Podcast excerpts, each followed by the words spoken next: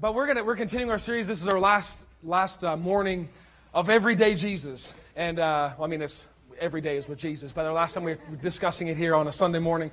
Uh, but man, I'm I'm excited about it because I know the Lord wants to do some things in our lives, uh, a new level of consecration to Him, a new level going up into Him, uh, because you know everything is about Jesus.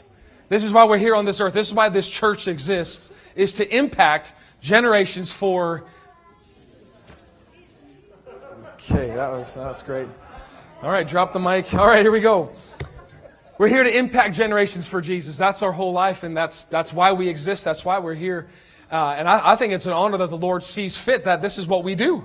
And not just a few people, it's this entire church. We're here to impact a city. We're here to impact generations. We're here to impact a, a province. We're impacting a region to impact generations for Jesus. That's who we are, and that's what we do. So, and the whole reason why we're talking about this and what we said before last week, just to recap a few things, but people need to encounter a living and a loving Jesus. That's what everybody's looking for. That's what everybody needs is an encounter, is an, a moment with Jesus, a living, the real Jesus. Right? I don't know about you, but my life got in, entirely changed because of five minutes with Jesus changed my entire life. I believe you can say that for yourself. You know, the first thing when Jesus, when you experience Jesus, one of the first things that you can actually tell that you've been touched is you can't help but you want to worship. You want to praise Him. You want to lift your hands because of all that He's done for you. So when you see us getting excited and raising our hands, it's not just, oh, that's what they do churchy. No, this is what we do daily because of what He's done to our lives. He's changed us, and that forever, I'm forever grateful, and so my hands will forever be lifted up because I'm grateful for what He's done in my life. He's changed me not only changed me, but he took me out of where I was and brought me to where I am. I love this man. I'm thankful for him. And not only that, but too, but Jesus is not some impersonal, historical, spiritual figure that people can experience just on a Sunday. Right? A lot of times view, you know, Jesus as a Sunday morning figure that people go to church to see this Jesus. Well, how many know Jesus is more than a Sunday morning figure? He is a Monday, Tuesday, Wednesday, Thursday, Friday, Saturday, and Sunday figure. 24 7, 365. Every day he wants to be with you, impacting you, involved in your life, your day to day. He's interested. Right? In Matthew 123, I love this. This is, uh, uh, the account of kind of the Christmas story, but it says, Look, the virgin will conceive a child. She will give birth to a son, and they will call him Emmanuel, which means God is with us. Doesn't say God is against us, doesn't say God is around us. He says He's with us.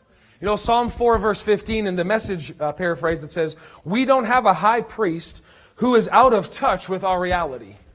So, what we wanted to talk about, what we're doing is we're taking this Jesus that people kind of view as somewhere and bring him right to where you're at, right to your doorstep. He is right here, right involved, and ready for action. Right? He's interested. Man, I, people, I, I don't know what you think about that, but I go, Lord, thank you for wanting to be interested in my life. because listen, you meet people, I mean, times you, you come in contact with people and go, they got a lot of stuff going on in their life. Man, that's just a lot of baggage. Jesus is not scared of baggage. It doesn't throw him off. He doesn't go, oh, dear me. you got a few suitcases we got to handle. Well, uh, good luck to you then, and uh, just, you know, pray and somehow figure it out. No, no, no. He's right here. Man, let's talk about, let's get this stuff off. Let's get it off you. Let's give you my yoke, which is easy. That's who he is. He's a loving God, right? I know you're with me. You're just not saying anything. Okay. Psalm 139, and I just want to show you this. I don't have this on the screen for you, but let me just read a few verses. In verse 1, it says, O Lord, you have examined my heart and know everything about me. You know when I sit down or stand up. And I want you to notice how close he is. Okay? Psalm 139, verse 2, it says, You know when I sit down, when I stand up. Some people aren't even aware when they sit down. you know my thoughts even when I'm far away. You see me when I travel and when I rest at home. You know everything I do. You know what I'm going to say even before I say it, Lord. You go before me and follow me. You're, you place your hand of blessing on my head. Such knowledge is too wonderful me, for wonderful for me, too great for me to understand. I can never escape from your spirit. I can never get away from your presence. If I go up to heaven, you are there. If I go to the grave, you are there. If I ride the wings of the morning, and if I dwell by the farthest oceans, even there your hand will guide me, and your strength will support me. I could ask the darkness to hide me, and the light around me to become night, but even in darkness I cannot hide from you. To you the night shines as bright as day. Darkness and light are the same to you. You made all the delicate inner parts of my body and knit me together in my mother's womb. Thank you for making me so wonderfully complex. Your workmanship is marvelous. How well I know it. You watched me as I was being formed in utter seclusion, as I was woven together in the darkness of the womb. You saw me before I was even born. Every day of my life was recorded in your book. Every moment was laid out before a single day had even passed. How precious are your thoughts about me, O God. They cannot be numbered. I can't even count them. They outnumber the grains of sand. And when I wake up, you're still with me. Where is he? He's close. Now, I don't know about you, but if anybody naturally speaking did this, they'd be a kind of a creep. but we have a father who, right now, I mean, I, I, I guess I'm, i read a lot of these verses, especially when we have uh, our baby coming. God's eyes are looking directly at my daughter. Before I've, I've not, I mean, we can see the effects of her. She's growing inside my wife. Jamie's not getting big. The baby's getting big in Jamie. I had to learn that terminology. Like, girl, you're getting big. And she's like, no, no, no, the baby's getting big. Yes, the baby is getting big. You're just being so kind to expand with it. it's amazing. Like, that to me is amazing. And not only that, but in this whole thing, I love you with all my heart. You are so beautiful. Mac, can you finish that up? Where's Mac? You can finish that off from there.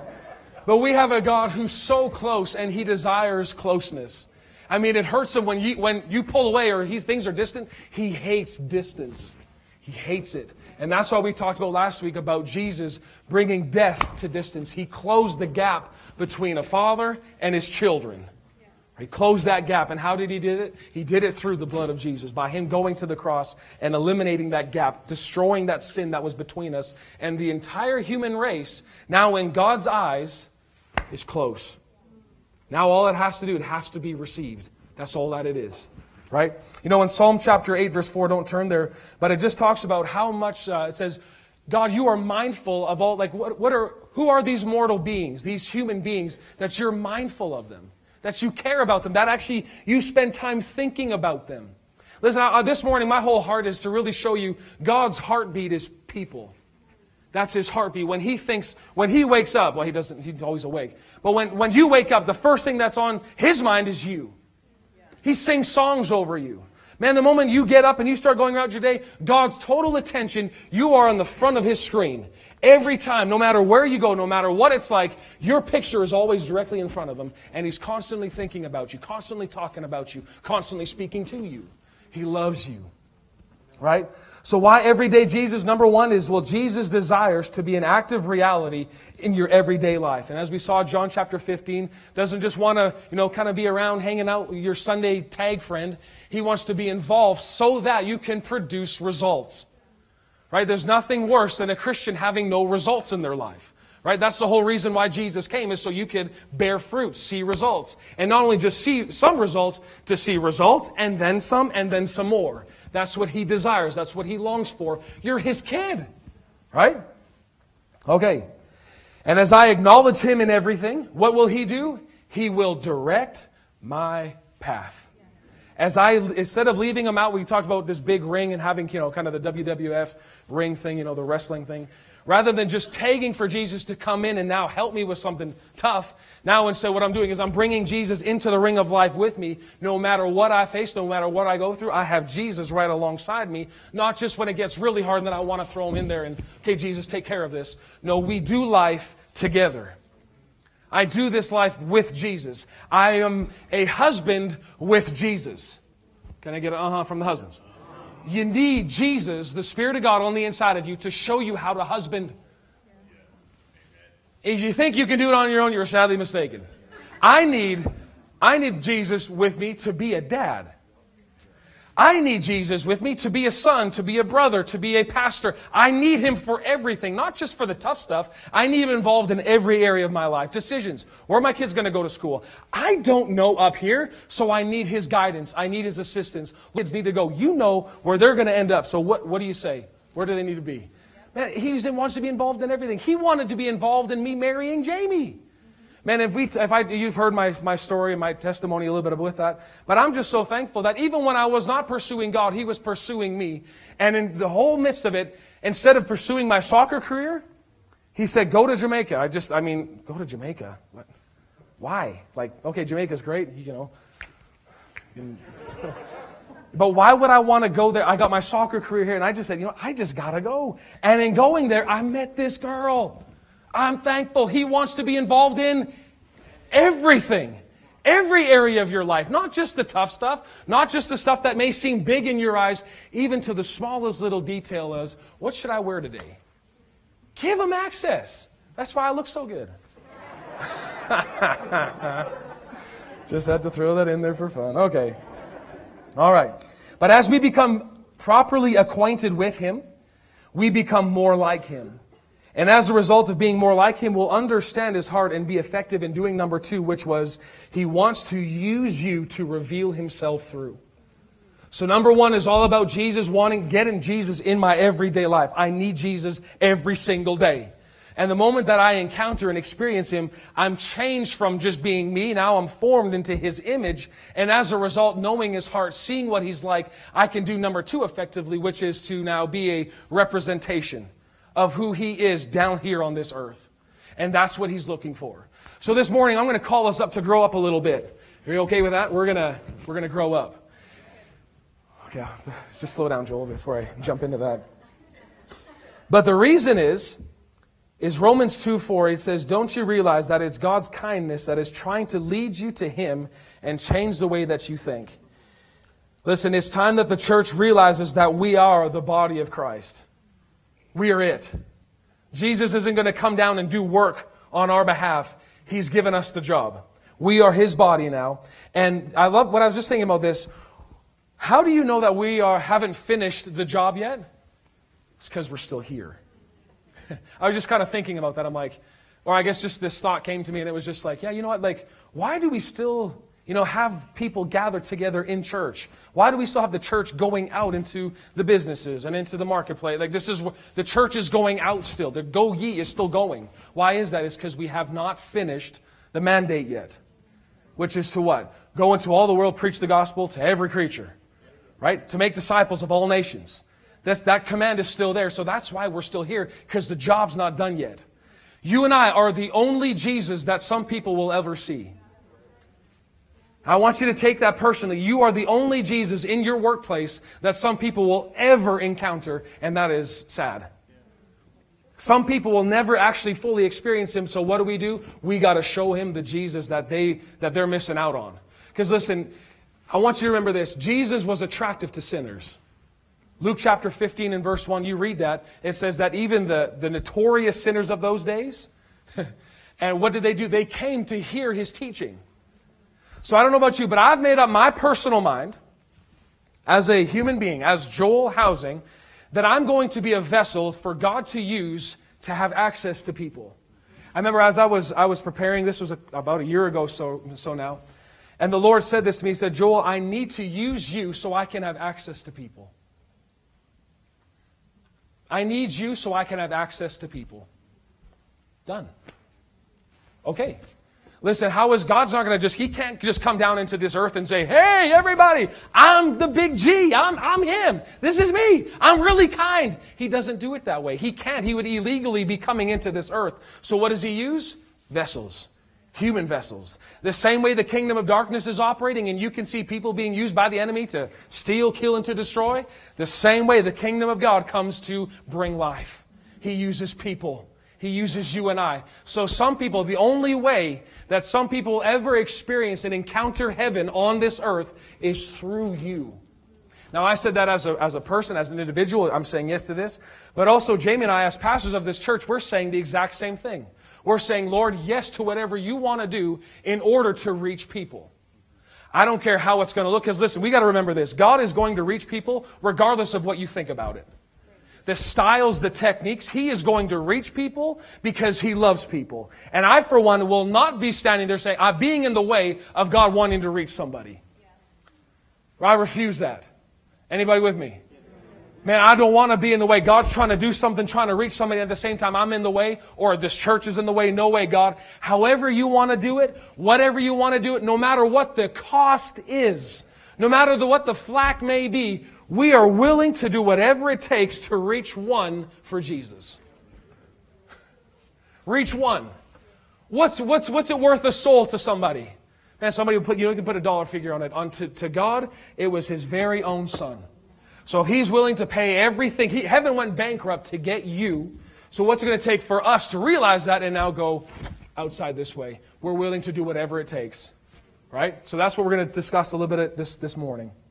Cool? All right. We're going to let him lead. And I believe this, and this is what actually the Lord gave me this. Uh, God is, he said, I'm awakening this region, this church, to be religion killer, killers and relationship builders.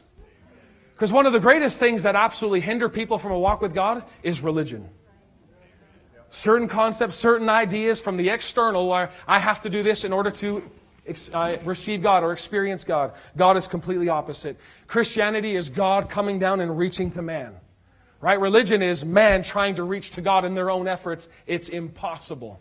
There's nothing you and I could do, can muster up, be good enough in order to get to our righteous, holy God. Instead, He came to us, and that is grace. That is kindness. That is His goodness. And that's who He is. And that's the Jesus we preach. Right?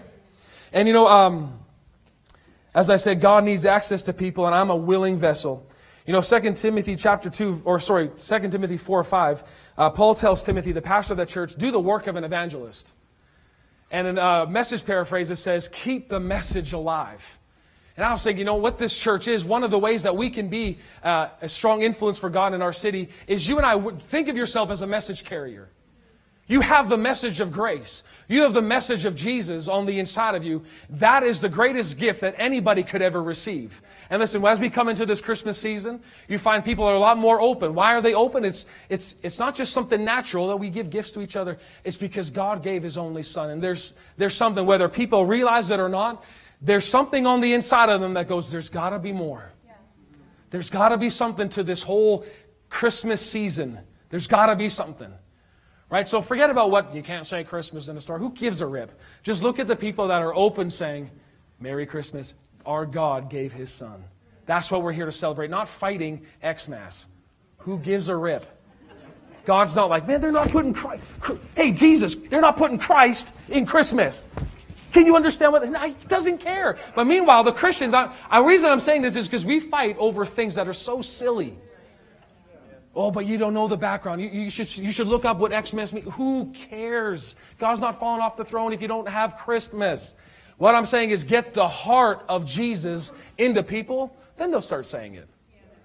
Saying Merry Christmas or Xmas is not going to get anybody saved. Bottom line. Okay, that was just for free. I'm saying this because I believe the Lord is, is training us up to be this in this region what He needs done. And so what do we need? We need mature believers. We need people building up, coming up, thinking bigger, thinking expansion, reaching people. He's going to use us. I'm ready for it. I'm glad we all are too. Okay. now I remember just a quick little testimony for my own self. I remember the first encounter, and I guess the only way to say it, and I don't mean to be cheesy with it, but I actually I was at a youth conference. This was a couple years ago when I was first youth pastoring, and at that time, I had a lot of stuff going on with youth. It was just like, man, just, just weird things coming up and problems with this, problems with that, going to their homes, taking them out, like just all this stuff. And I remember one time I was at this youth conference, and uh, one of the speakers that was there, he's a really great guy. He's a real motivational speaker. And uh, during one of his messages, I was, I was listening to him, but I was also listening to the Spirit of God. He was just talking to me on the inside. And I remember all of a sudden, he, this, this speaker gave an altar call just for just for teens uh, to receive Jesus for one, but also that we're had that dealing with suicide. And all of a sudden, I looked up and I saw the room was, I mean, there's about 20,000 kids there. Room lit up, there's a ton of kids standing around. And for the first time, I know this without a shadow of a doubt, that I saw these kids as through the eyes of God. And I remember I broke down. I just, I wept like a baby because I saw a father's love towards a generation. And all that it did to me, it wrecked me. And meanwhile, I got a couple of kids that are just like, Are you, are you okay? Are you dealing with suicide, Pastor Joel? No, I, no, I'm not. No, no, I'm not. I just said, I love you. but it, it just opened me up to see how God sees somebody. It just, it, it's hard to explain. I honestly, I don't have words for it other than, whoa, wow. So when you see a, life change or you see someone come to know Jesus, you know that thrill. Like you read in Luke chapter 15, heaven goes nuts. Why is that? Is because the Father gets excited. You read about all the angels and they're throwing a big party because someone turned to the Lord, but the Father instigated that whole party. He instigated it. Man, somebody comes in, what does the Father do? He throws open his arms, come on in, welcome in. And he just erupts with excitement. And as a result, the response is everybody else just gets excited because the Father's excited. So, what gets our Father, your God, my God, our Father, our Heavenly Father excited is people. 1 Timothy 2, I remember it's just saying that um, when we will maybe turn there. But uh, I said, like, I remember I was preparing for a message, and the Lord just said, Joel, I want you to know my heart. I'm like, yeah, great, Lord, talk to me. What's your heart? And I just remember hearing this 1 Timothy 2. 1 Timothy 2. 1 Timothy 2. As if just his heartbeat. And that's just that he, God desires all men to be saved. That's his heartbeat. And the moment, I mean, this, I'm just speaking now from a church perspective. If our goal, if we're just trying to get a bigger church, if we're just trying to, you know, have more events happen, we're missing the point of what we're here for.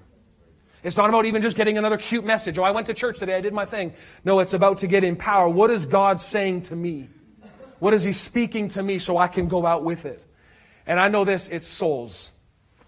It's people's lives. God wants people. And I know this if we take care of God's business, He takes care of your business. What's His business? People. He's interested and loves people. Right? Okay. Now, it's impossible to reveal Jesus that you don't know or have never experienced. When you're with Him, you won't need to announce it. People will be able to tell. Now, I remember just hearing this. If you have to tell someone you're a Christian, there's a problem. no, I'm really a Christian, you know. People should just be able to tell. And in Acts chapter 4, 13, this is a great example. But it uh, talks about, you know, Peter, it says the members of the council were amazed when they saw the boldness of Peter and John. For they could see that they were ordinary men with no special training in the scriptures. They also recognized them as men who had been with Jesus. You can tell where people have been by simply looking at the way they act. You've been with Jesus this past week? Oh, I don't like that Jesus then. right? You can tell where people have been by the way that they are. Right? And I love that. So the more time that you spend with Jesus, the result is you become more like him. Right? Now, a real invisible Jesus today is a direct result of us being with him. It's vital that we be with Jesus first so that he can be revealed properly through us. Now listen, I just I wrote this for my own self, but the world doesn't need more Joel. It needs Jesus. I was hoping for a no, no, no, no. Eh, we need some Joel. No, I, I, I understand. I'm not hurt. But my family doesn't need more Joel. It needs more. Why are you cheering? Bunch of Joel. this church doesn't need more Joel. It needs more Jesus. Yeah! It's the same for you, all right? for, yeah, yeah, amen, Pastor. We don't want more of you. We want more Jesus. Yeah, yeah, thanks. Yeah, I got that.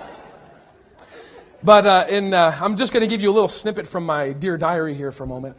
But I remember this. I was just spending some time with the Lord, and I just, housing, I'm going to burn you all up until there is no more housing, only Jesus.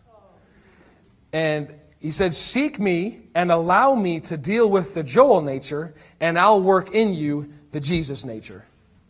The best thing that I can do for you as a pastor, the best thing I can do for my family, for my wife, for my kids, the best thing I can do for this world is to be Godward, meaning God focused. If my eyes are fixed upward, I'm able to bring heaven's influence down here.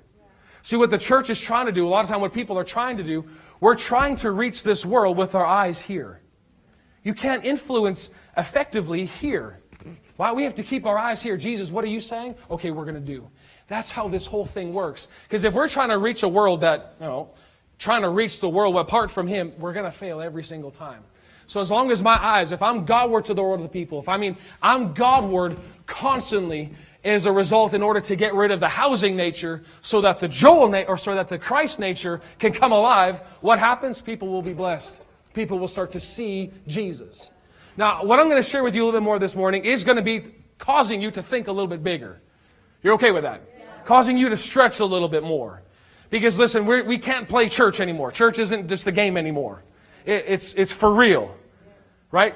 God and the enemy, they're, they're playing for keeps here. And so what I'm doing is I'm making sure I'm going to be a willing vessel for God to get everything that He can because He deserves it all. Not only that, but people, you don't want to see anybody going in the wrong direction. Okay. Whew. So I believe this. Here we go. The greatest miracle to ever happen for a Christian. Are you ready? The greatest miracle. Now I'm not talking about when you get born again. That's, that's, that's, that's it. But I'm talking about when someone receives Jesus as their Lord and Savior. When you become a Christian. God is on, living on the inside of you through His Spirit. More than seeing a body healed, more than seeing a financial breakthrough, more than seeing someone delivered, and I believe God does all those things still. We've seen it. He will, and not only that, He will continue to do more. But I believe more than all of that is to see an individual move from a selfish lifestyle, self-centered, to a selfless lifestyle. That is the greatest change, the greatest miracle that anybody will ever see. Is the moment you see that. And uh, i will back it up. I mean, you think of this the ministry of Jesus was effective simply because it was focused on others. Jesus wasn't trying to, hey, come on in, guys, come on in, come on in. I need a big following. So, disciples, can you go get, get that 500 people? They're just saying, come, get them in, get them in. He was always living this way. Now, I can show you why this can be a massive turnaround in your personal life, where you, in your job, in your business, wherever you work. You can turn this thing around. I mean, people seeing Jesus through you real quick by just doing this, because the, today's culture is swarmed with selfishness. Yeah. Look at uh, 2 Timothy chapter 3, verse 1 and 2. We got those scriptures on there? Yeah, we do. Okay. Now I want you just to look at verse 1. Again, this is Paul writing, and I want you to remember that the season, the time that Paul was writing this letter in, Nero was in charge. And if you know any church history, Nero was a, a Roman history. He was a horrible leader, killed Christians by the thousands upon thousands and thousands. Put them in the Colosseum, they would just, you know, you know how they did it. They just destroy Christians left, right, and center. Well, Paul's writing this letter, and he's saying, you gotta know this. So you should know this is not a, a, hint or like, hey, it'd be good for you to know 2 plus 2. You may need that. No, no, this is even deeper than you should maybe have mental knowledge of it. He's saying you gotta understand this. Like, get it. Get this in your skull, Christians. That in the last days, there will be very difficult times. But Paul, I thought you were living in difficult times. Not like this. Because verse 2 and listen, this whole list, you can read this whole list, and Paul is not talking about the world. He's talking about Christians. He's talking about believers, those that have professed Jesus Christ as Lord.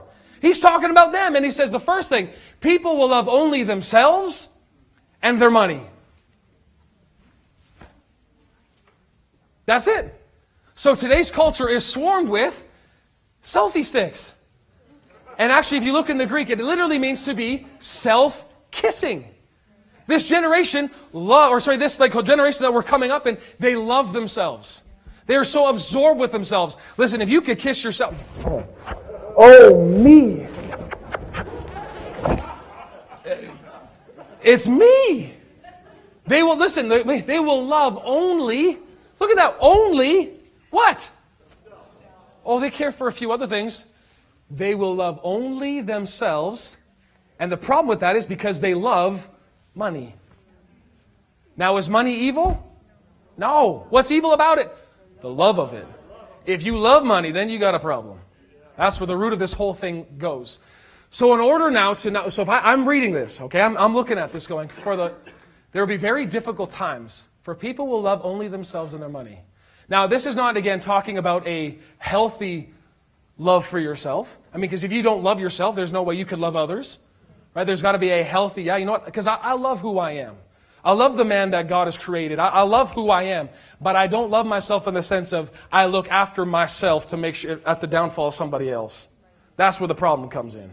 I'm going to take care of me, my things, my stuff, and nothing else. This is just, it's just me, myself, and I. Joel, you are so awesome. It's dangerous. Now, how do we grow up from this? 1 Corinthians chapter 13. I want you to look at this, verse 11. You doing okay? All right. Everybody can see that? When I was a child, I spoke and thought and reasoned like what? As a child, right? That's what kids do. I mean, I got a four year old and I got a two year old. What's their life around? Me. That's their entire life. That's their entire being. That's mine. No, it's mine. No, it's mine. And so finally I stepped in. Boys, it's mine. that ended it. But you see, everything around them, it's just, oh, that's, that's my toy. That's my coat. No, it's my coat. It's mine. No, it's mine. Like, it's just, it's silly. But then look what happens. He says, but when I grew up, I put away childish things. Now, listen, you have to realize, I mean, how you see kids grow naturally into, you know, you got, you got infants, you got toddlers, you got childhood, you got teenagers, you got young adults, you got, you know, what is after young adults? Adults? Oh, adults. I didn't know that there was a switch. Okay, just I thought you were a young adult for a while, and then uh, and then you have seniors. So you can see, like even naturally speaking, how it progresses. Well, it's the same way spiritually. When someone gets born again, and they're say they're 50 years old, and they receive Jesus Christ as their Lord and Savior, they don't become a 50 year old spiritual person. What are they? Baby. They're a child. They're a baby stage right? They're an infant. What does that mean? So, man, as, as a baby, as I'm soon going to find out, they need a lot of attention. They need a lot of time. They need to nurse. They, you're with them. They wake you up in the middle of the night. Yay. but you can see as it progresses, you know, and now it's like Jace is no longer, you know, dependent on Jamie for, for food as he was as a baby. But now as he's progressed, now he's more dependent on me to get him treats and stuff, so whatever. But it's all, it just changes and now, but everything about is mine. It's me. It's my stuff. It's mine. But I love this, what Paul says. He said, but when I grew up, now that is a statement I think every Christian at some point has to say, but I've grown up. And so what have I done? I've put away childish things. I put it away. But a lot of times what it is, is it's, it's sad to say is, when I was a child, I spoke and thought like and reasoned like a child, and now that I'm a 50 year old Christian, I still want to be like that. Eh, it's not going to work. If Jace talks to me how he's talking to me now when he turns 20, we're going to have a little bit of a chat and maybe a beating in there somewhere. I don't want to hear mine. And, uh, no, no, no, that's, that's done. Right now, actually, Jamie and I, we're working on taking away that from his vocabulary. Why? He's growing up. He's getting bigger. And now when he goes to school, he can't be acting like that. It's not going to work. Well, it's the same way. So we talk about, okay, Jesus, we want Jesus in our life. The first thing that took away from me in my, my conversation with the Lord is this mine mentality. Belongs to me. Because listen, generations can be entitled. Not just the younger generation, older generations, they have this entitlement mindset too.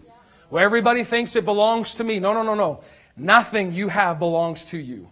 It was a gift from God. We're thankful for it. What I'm talking about is when I grew up, I put away childish things. Now, let me just uh, elaborate on this a little bit.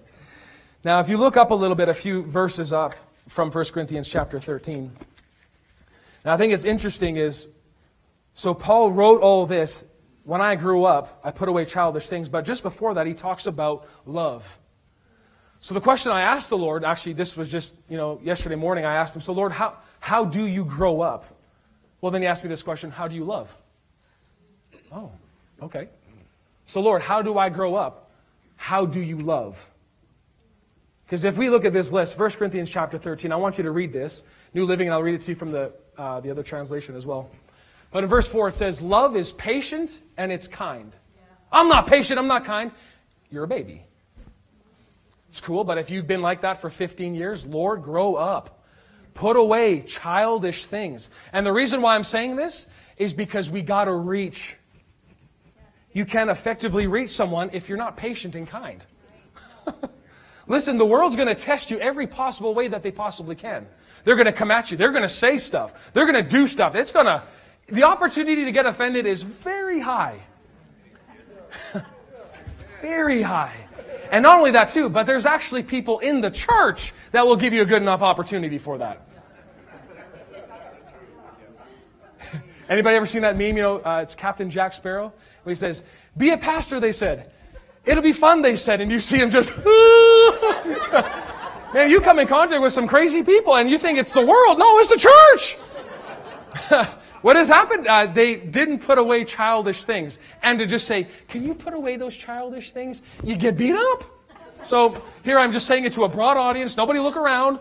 This is just between, you know, we're just having a little chat. But love is patient and love is kind. Love is not jealous or boastful or proud or rude. It does not demand its own ways. It is not irritable. hey, you, you locate your own self. Nobody be, nobody's pointing any fingers here. It is not irritable. and here's the thing it keeps no record of being wronged. It does not rejoice about injustice, but it rejoices whenever the truth wins out.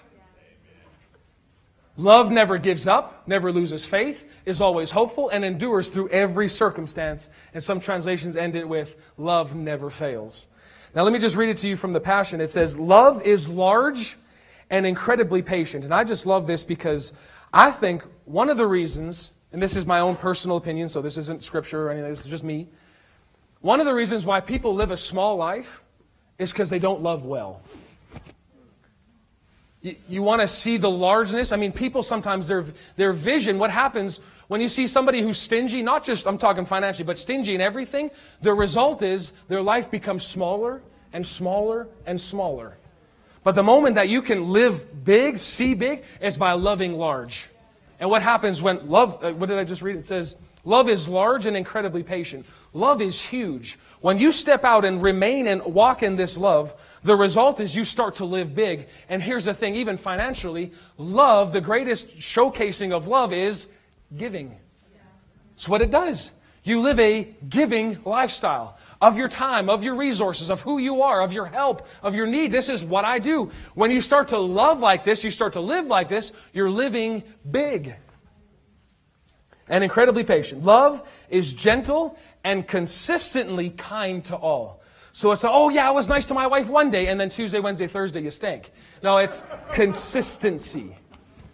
Right? It's not just, oh, oh, one time, yeah, I did it. That's great if you, you did it. Celebrate that victory. But now you got Tuesday, now you got Wednesday, now you got Thursday. Keep going. In consistency lies the power. It's not just doing things once and going, oh God, I did it. I was nice to my wife. Only to come around to the next little situation. You got to try it again. Ah, you didn't make it that time. Listen, you just go back to this. How do I grow up? Let this be your stick, okay, your measuring stick. We're not comparing, well, I'm doing better than so and so. That husband's a real jerk to his wife. You better be thankful that I'm not like him. That's not the measuring stick. He is not my measuring stick. Who's my measuring stick? Jesus. He's my measuring stick. What he said in his word, that's how I measure my life.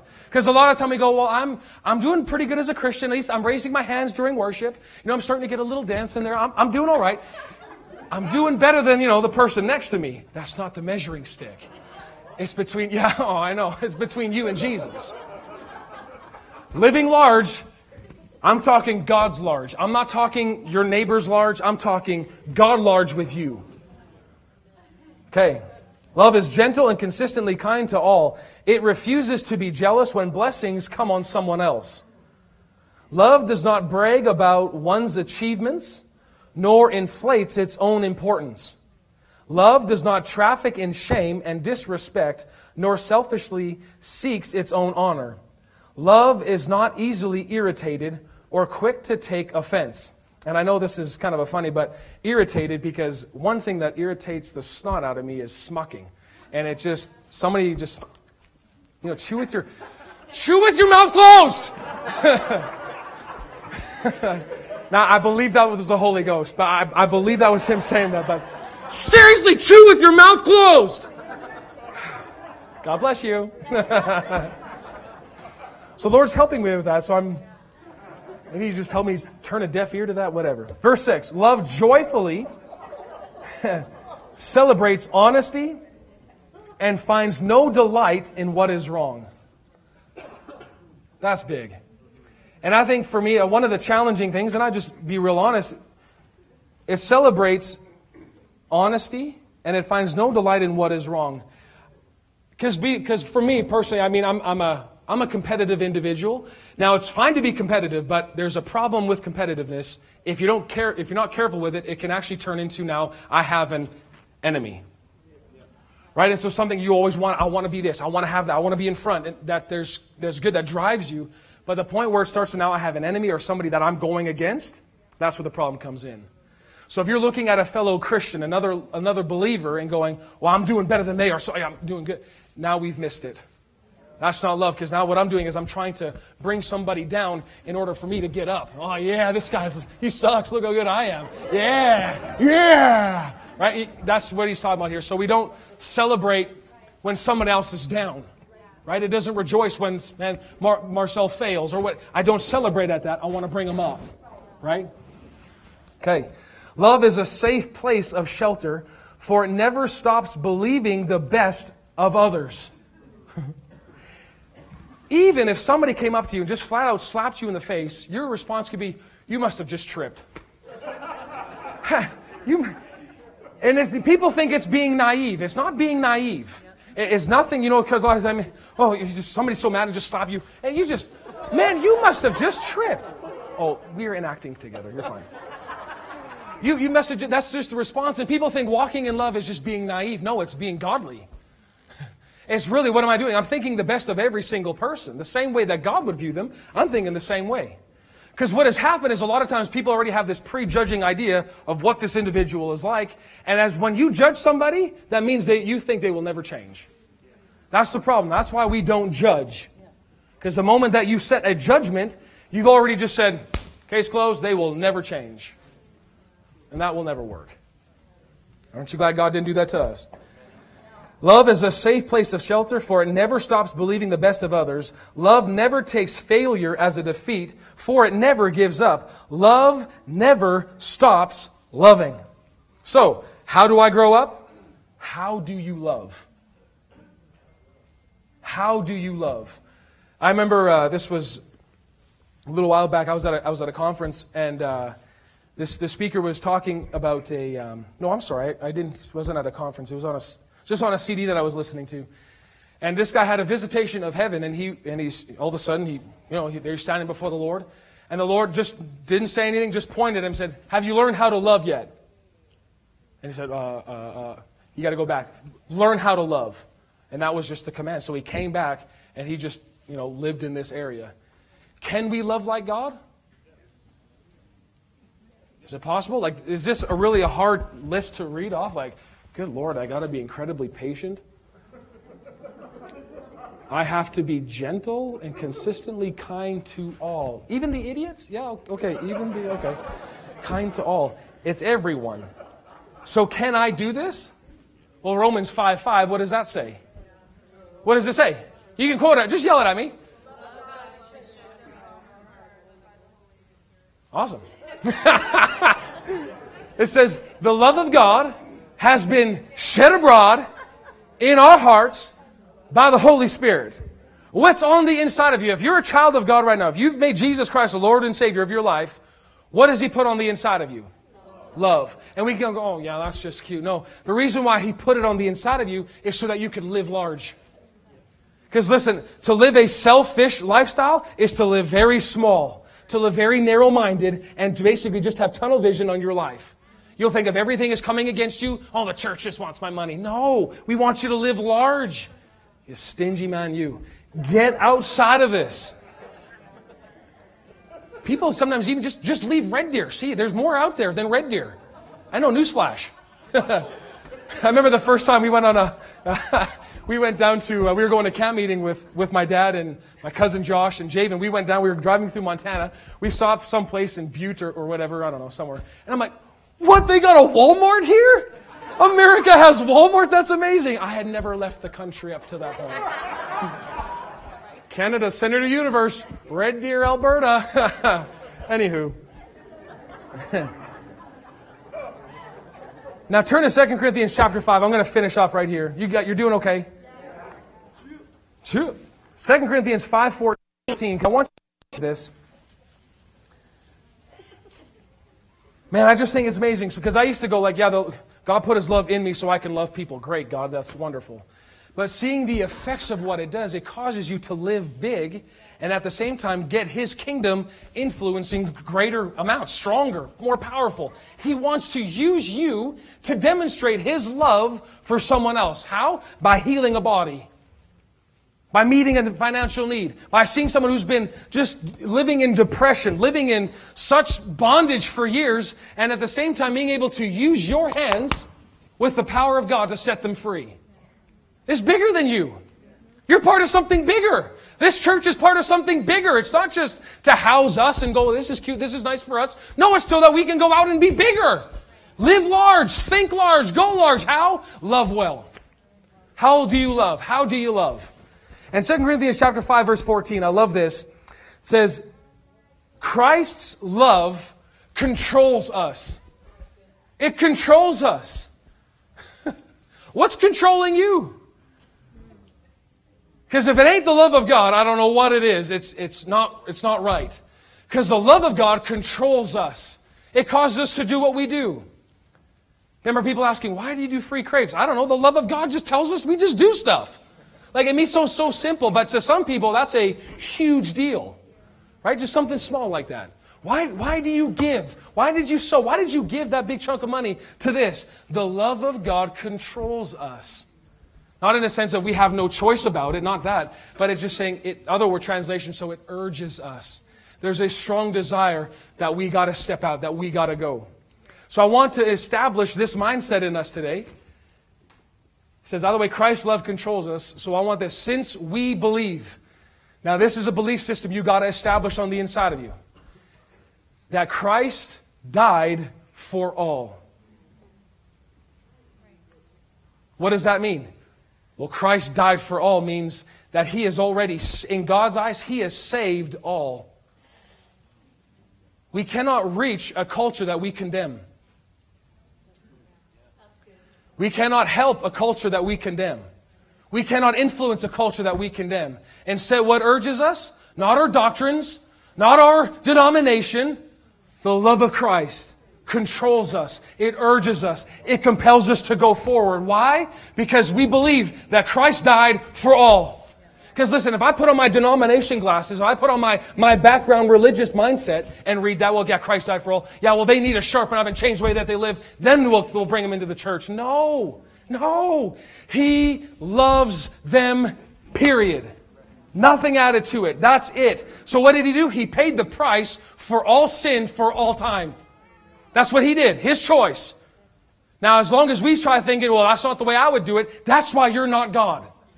And as long as you have that mindset, what's the result? You will be in the way of God reaching people. And anytime change happens, you'll be against it because now you're thinking, that's not the way that I used to do it.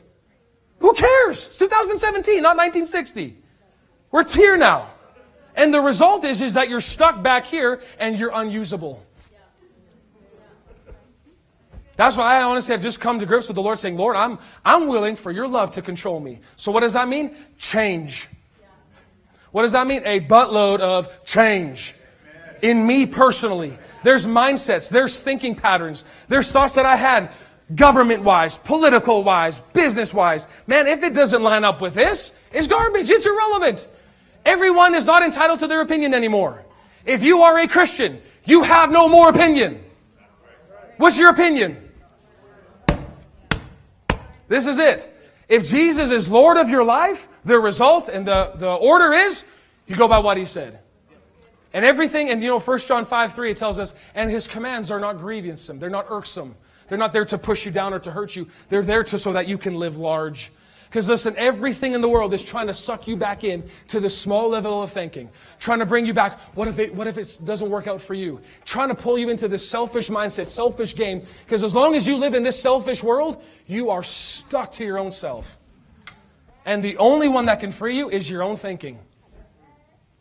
God Himself can't even come in and go, come on, there's more to it. God Himself can't even help you. Glad that went over well. Okay. So, what am I establishing my belief? That Christ died for all. So, I need to look at how God views the world. I need to take on that viewpoint. How does God look at the drug addict? How does God look at someone who just, you know, can't stand Jesus, can't stand the church? How does He view them? Because as long as I keep on my denominational glasses and look at Him and go, man, you're just an idiot. And yeah, there's, yeah, there's some truth to that. But the result is if I see it through the eyes of God and I'm, I'm allowing His love to absolutely expand, He loves even the greatest atheist out there. We can't understand naturally His love. His love is so vast, it's so deep, it's so high, it's so wide, it's so great. He died for me.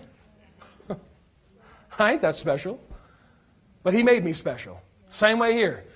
And everybody has value. Everybody does. On this entire planet, everybody has value. Now, what you're worth is dependent on the choices you make. That's it. Right? If I, if I want God to use me, I got to make choices so that He's able to have His access into my life. I need Him. I want Him to be able to use me. I need Him to help me think big. Listen, if you feel like, man, I'm just, I'm so living in this stuck small little world, let me encourage you. Get in 1 Corinthians 13 and just let those verses just open you up. If you find yourself not being a very patient and kind person, start there. I am patient. That's who I am. This person that cuts me off, go, Praise the Lord! I am patient. Start there. You got to start somewhere. Nobody lists, listen, I don't have this list complete, but I'm starting. And as a result, as you take a step, guess what happens? God meets you. Okay, I'm taking another step. What happens? God meets me. I take another step. Okay. And at the same time, it's not by my work. His grace empowers me to be kind. I can't just be kind to my wife. I can't just be patient with her. God has to show me this. This is where religion is. Be kind to your wife, Joel. Be nice to her. Okay, and so I get this, this willpower. I'm going to go be nice and uh, I'm going to work this thing out. Only for about an hour or two till she says something, then it's like all hell breaks loose. But if the love of God is on the inside of me, and I'm yielded to that, saying, Lord, help me, show me. Now it's not me trying to do the work, it's my Father in me who's using me, and I'm able to now converse this way. We're all at different parts in this, but let me encourage you start somewhere because to live large is to live in love.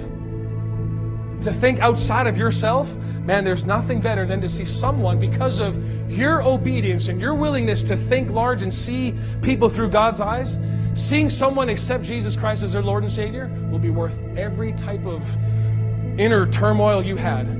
It's worth every every penny of it. Why? It's people. What good is a church if it's not reaching people? What good are we if we're not reaching people? It's all about people. It's between a father who loves the world so much that he gave his only begotten son that whoever believes in him will not perish but have everlasting life. Listen, people don't go to hell for sin. They don't go to hell for stealing. They don't go to hell for cheating. They don't go to hell for adultery. They don't go to hell for that. Jesus already paid the price for all of that sin. It's done, it's taken away. So why do people end up in hell then? It's because they choose to reject Jesus Christ as their Lord and Savior. Listen, He's attractive. You're here. Jesus is attractive. So why is it that some people, if, if Jesus is so attractive, why do some people not want to go with him? It's because they love the darkness more than they love the light. Listen, facing and owning up to yourself and just saying, I need a Savior. I, I need help. That's, that's a, pride gets in the way. But I love what I'm doing. Man, this is what changed me is just saying, you know what, Jesus, I actually can't do this. I, I actually can't do this. I was never intended to do this life on my own, and I'm trying to do it on my own. I flat out, I cannot do this. I can't make my career. I can't make my family better. I can't make my job better. I can't do this. Jesus, I need your help. And he says, I'm right here. I got to receive him. That's what this whole thing's about. So, number one, he wants to come in the ring of life with you and be real to you. Number two is he wants to use you to now showcase himself to this world. Can we just close our eyes just for a moment?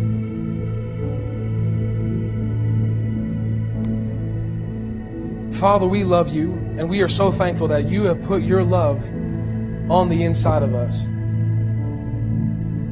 Jesus, you called us to live large. You called us to go big, to reach the entire world with your good news. And Lord, we thank you for that. And Jesus, right now we make a dedication, a consecration of our lives, this church, to say, Jesus, however you want to reach someone, whatever you want to do, whatever you have to do, Jesus, we are willing to change.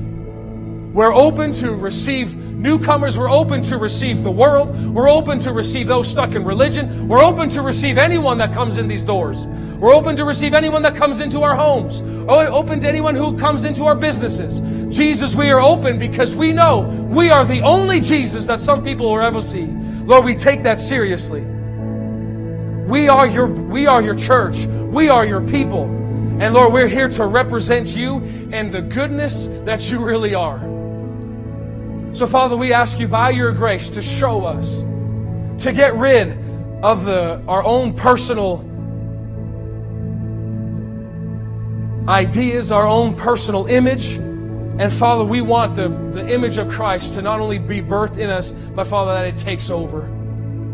Jesus, we're willing because you love this world. You love people. And Lord, just because you love people, that's good enough reason why we love people. We don't love people for what they can do for us, for how they can help us. Lord, we love people just simply enough because you do. That's all enough that we need to hear.